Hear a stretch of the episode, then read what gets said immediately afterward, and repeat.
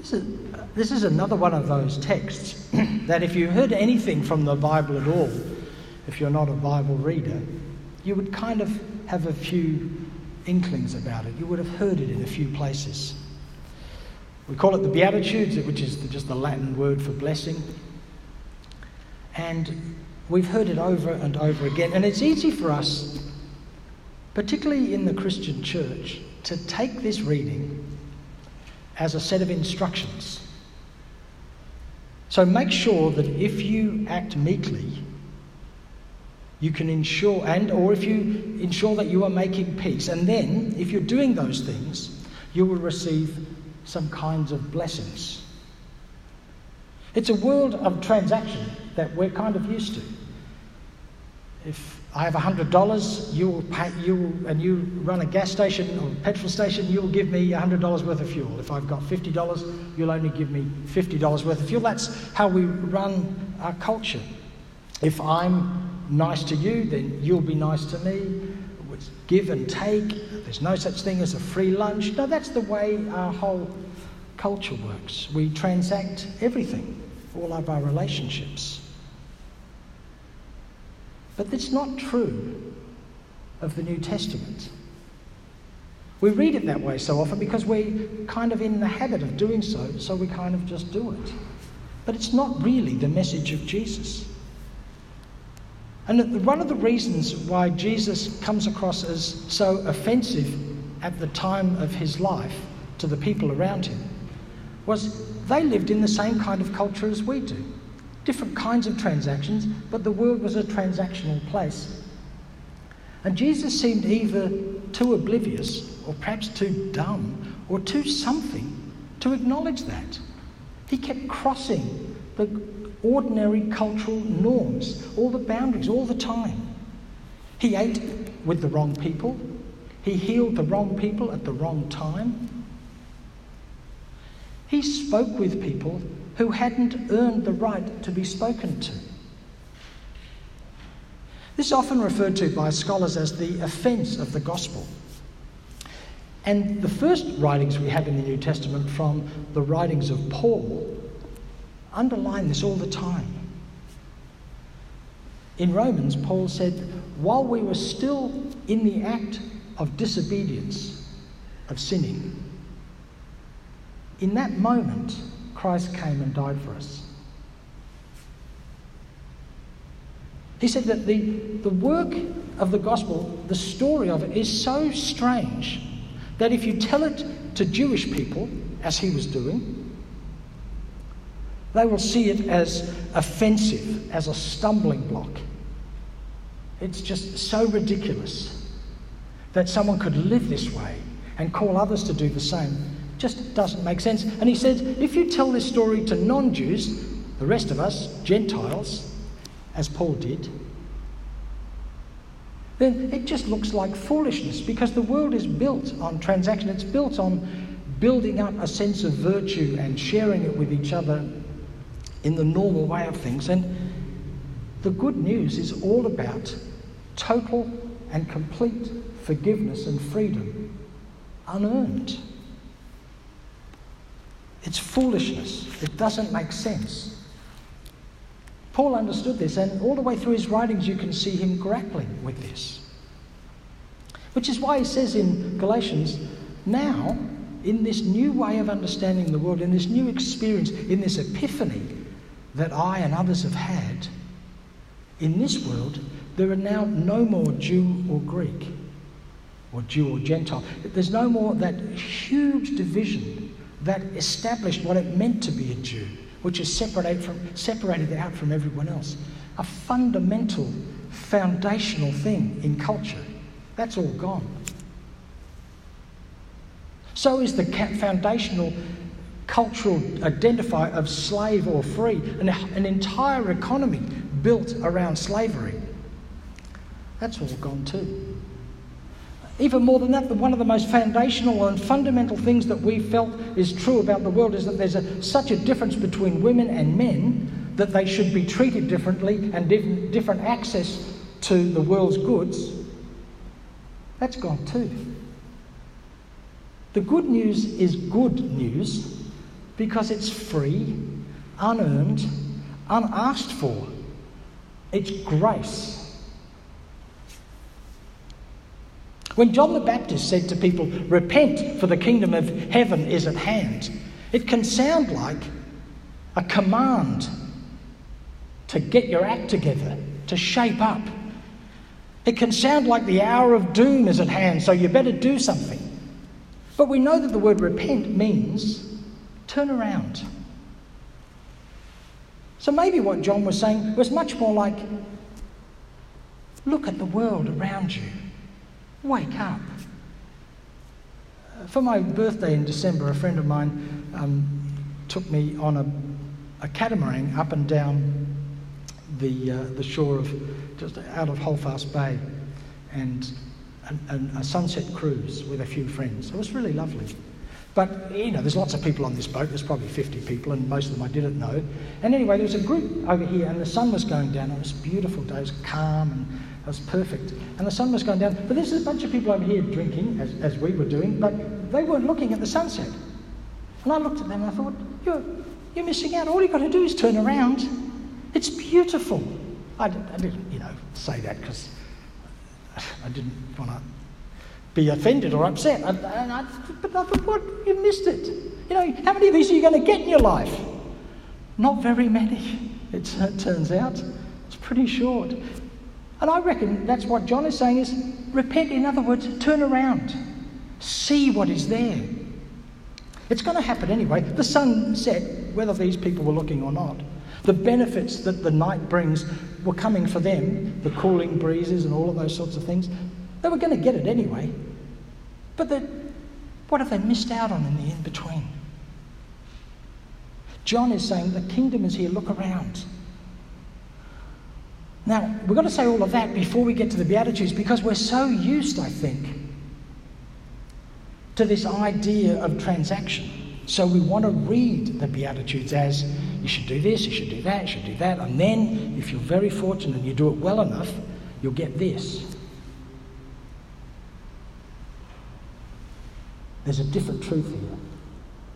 In the Beatitudes, in these sayings of Jesus, we've turned them the blessings, and that's how we get Beatitude. But many scholars suggest that we might be better not interpreting it as, as blessing or as happy, as some of the translations do, but maybe as honourable, which is not something we talk much about in our culture, but it would have been very important in the time of Jesus.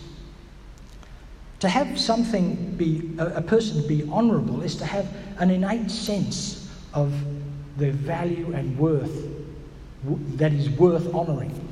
If we say something is edible, we are saying that you can trust that it will be good for you or at least won't do you any harm.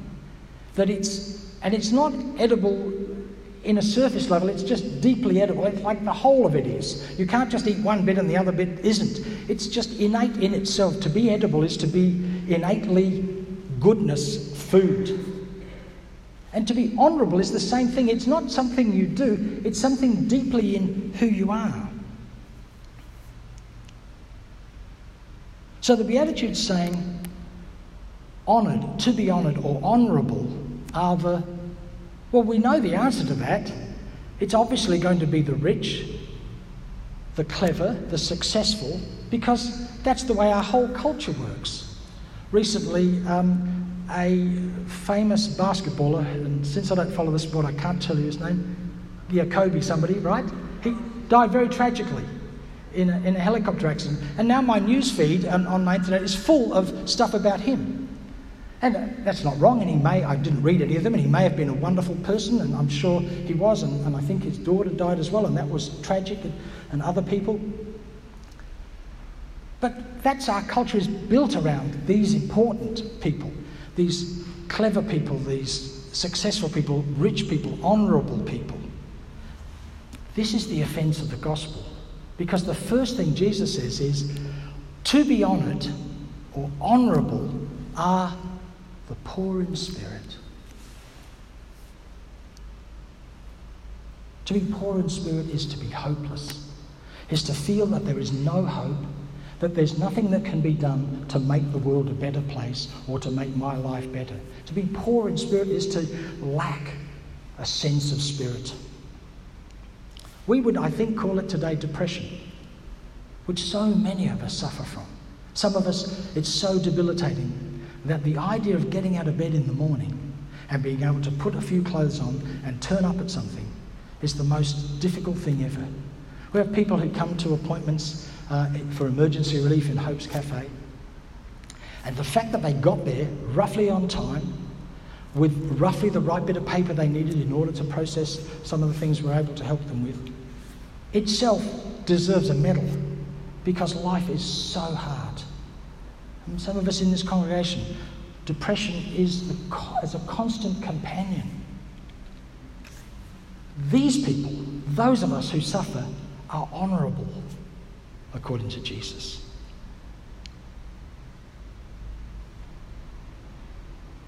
But people with depression, they can barely manage to do the normal things of the day. It's a real struggle. What are they contributing? Or what about the next one? To be honoured, honourable are people who mourn. If you've mourned deeply, you're useless. You're really, you're just useless to other people because you're so deep in the pain of your mourning. And you should be, because some, someone wonderful in your life has been lost to you.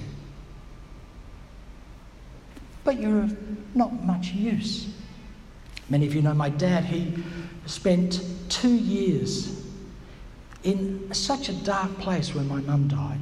He functioned, you know, he did the things he had to do, but it wasn't, he wasn't as present as he often is in, in his life. And after two years or so, he began to change in his way of thinking. And those who, of us who loved him, as you always would, we were there with him and for him and didn't expect that he would jump up and do wonderful things. We just were there with him. And over the years, he's managed to reshape his life in a way that makes sense and that works for him. He's still mourning, of course he is. We all are for people we love and lost. But to be honoured are people who mourn, people who actually aren't doing anything useful in the community because they're in pain. They're to be honoured.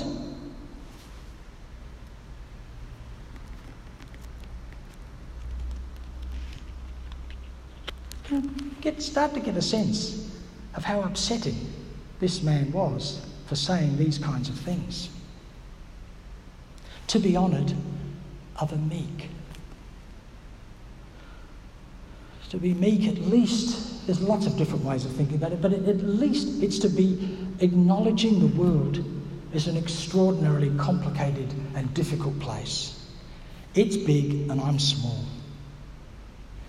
I don't understand how it works. I don't know how to fix it. I don't even know how to fix myself. I can't even stick to a diet. It, to be meek is to recognize that and to acknowledge it and to live with it. Not like our politicians want to do for us, which is to tell us that it can all be good and fixed and easy. We will, according to our Prime Minister, reach our Paris targets on climate uh, uh emissions at a canter. We know it's rubbish. We know that he knows it's rubbish because he's not an idiot. But this is the system we've built up that he feels that he's required to tell us this. Or that someone like Greta Thunberg can tell us the truth about climate change from the perspective of a 16 year old woman. And we have mostly men, old men, telling her not to frighten the children, to be realistic because it's going to be okay, because, well, it's going to be okay, because it's going to be okay. The meek are those who go, No, I think I know what's really going on. And if you talk to any children that you know, the fear of climate change, particularly at the moment, with so many bushfires happening across the country, they're really frightened. They're really uncertain because while we're all dead, or most of us, um, they'll still be going into a world that we don't understand. to be honoured the people who see it the way it is and who are frightened and who say they're frightened. They're supposed to be honoured. We're used to honouring the people who are hairy chested and stand up and say, we'll do this and we'll do that. We're supposed to be Boris Johnson. All we need to do is leave the EU and everything will be wonderful. That's the sort of people we're supposed to honour. Not according to Jesus.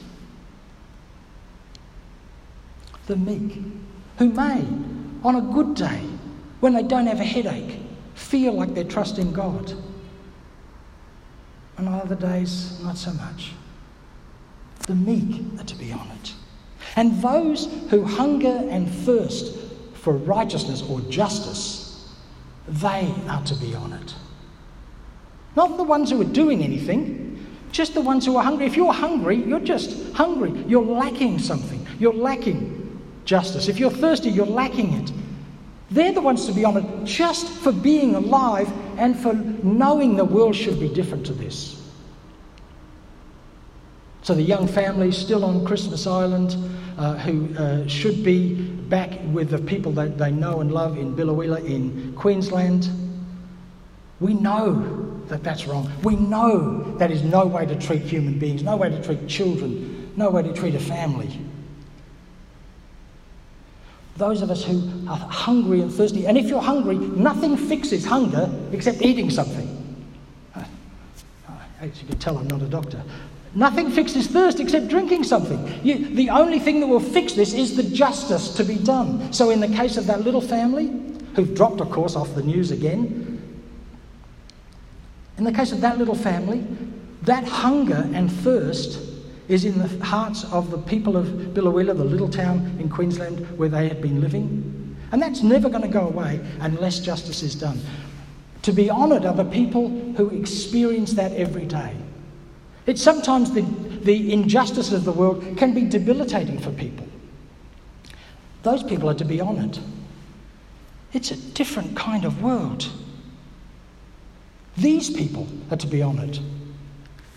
These people who, according to all of this, doesn't, don't seem to have done much in the world. They're not out there fixing things and they're organising things and doing things. Maybe they will, maybe they do enough. But that's not what's, why they're being honoured. They're being honoured for that, the heart of what they're experiencing of the world. That's why the offence of the gospel finally comes down to that bizarre event at the very end of the gospels that the gospels keep on telling us about, which is the crucifixion of a criminal. Somebody who clearly broken the law of Rome and clearly should be done to death as a criminal, now, whether he did or whether he didn't, whether he was stitched up or whether he. All of that is in there. And it still leads to the end of this terrible event a stumbling block to Jews, and just insanity and foolishness to non Jews. Well, you'll be pleased to know we're not going to do the rest of the Beatitudes because otherwise we'll be here all morning. And anyway, the rest of them there's like eight, basically, and the first eight are about what is inside people, and the, the last eight, uh, the first four, sorry, and the last four are about the doing things. So we might have a go at that next week. So, as they say on TV, stay tuned.